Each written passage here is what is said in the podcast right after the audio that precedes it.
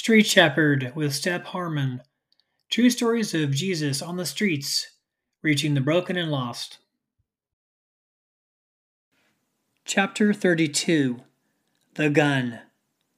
She and her friend had seen a lot of craziness, but someone pulling a gun was even worse. She stared down the gun pointed at her and her friend. It had been a long journey from the west coast of the U S to Las Vegas. Weird encounters, weird people, but an occasional ray of light. Now it was life or death as they scrambled out of the house. "Don't shoot!" They had been invited in, and things were okay until the guy pulled a gun, a reminder of the evil that some had embraced.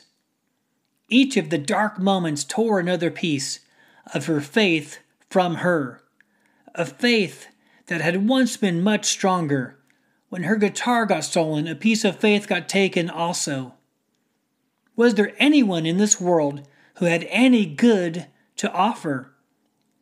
Fleeing Las Vegas, she headed to California, to Los Angeles, and other coastal cities. In her mid-twenties, Megan had walked and traveled several thousand miles by now. Not content with her small town in the northwest of America, the judgments and stares. The ridicule began in her teens, when she got a new hairstyle and later some facial piercings.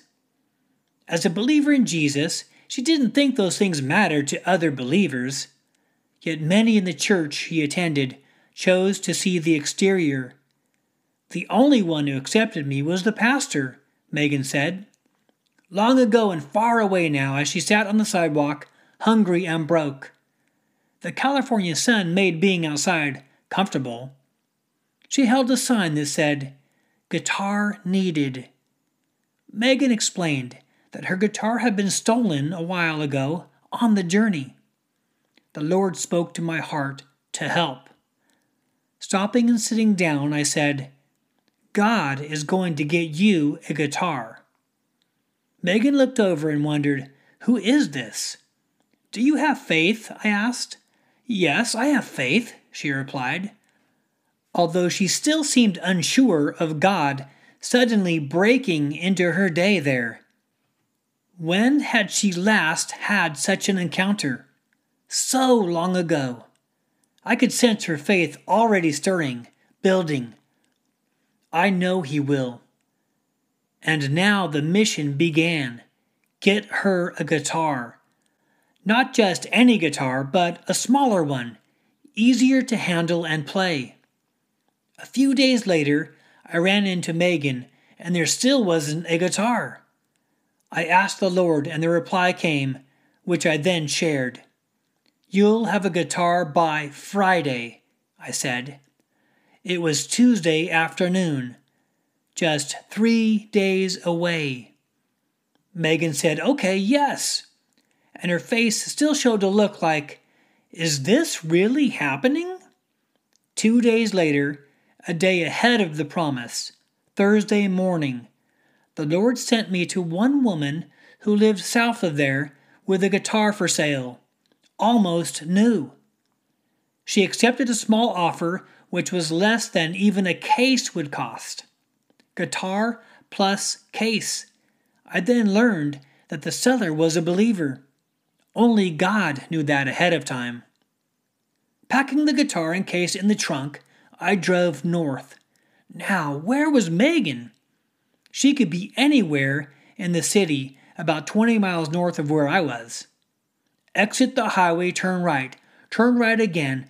There was Megan and her friend sitting on the curb.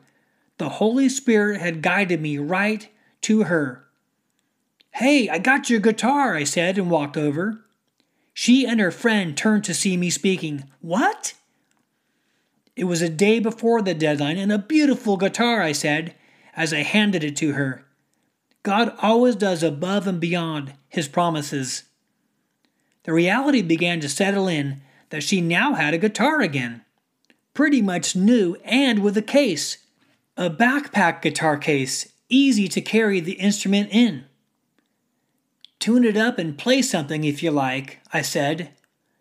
I walked around the block to give her time to do that. As my friend and I did so, the Holy Spirit said, "This is restoring her faith." Ten minutes later, she strummed a tune. The joy was evident in her face and smile. "This is why I travel," she said, "to meet people like you." For what is a believer? Someone just waiting for heaven to drop down and whisk them away? Someone to go to a church and become a theologian or Bible verse memorizer?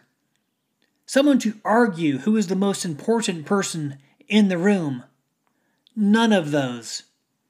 A believer is who Jesus says they are, the light and the salt. Someone who does the things he did because he went to the Father. Someone who Jesus says represents him in this world. Someone who has been given his Spirit and power to accomplish such things. As for the guitar, after Megan was done playing, I said a few words to her. "This guitar represents faith. Every song you play will remind you of that." Indeed, a guitar left idle is useless, but when played, each note blends with another into chords and melodies, just as faith builds on faith into a song in the key of light.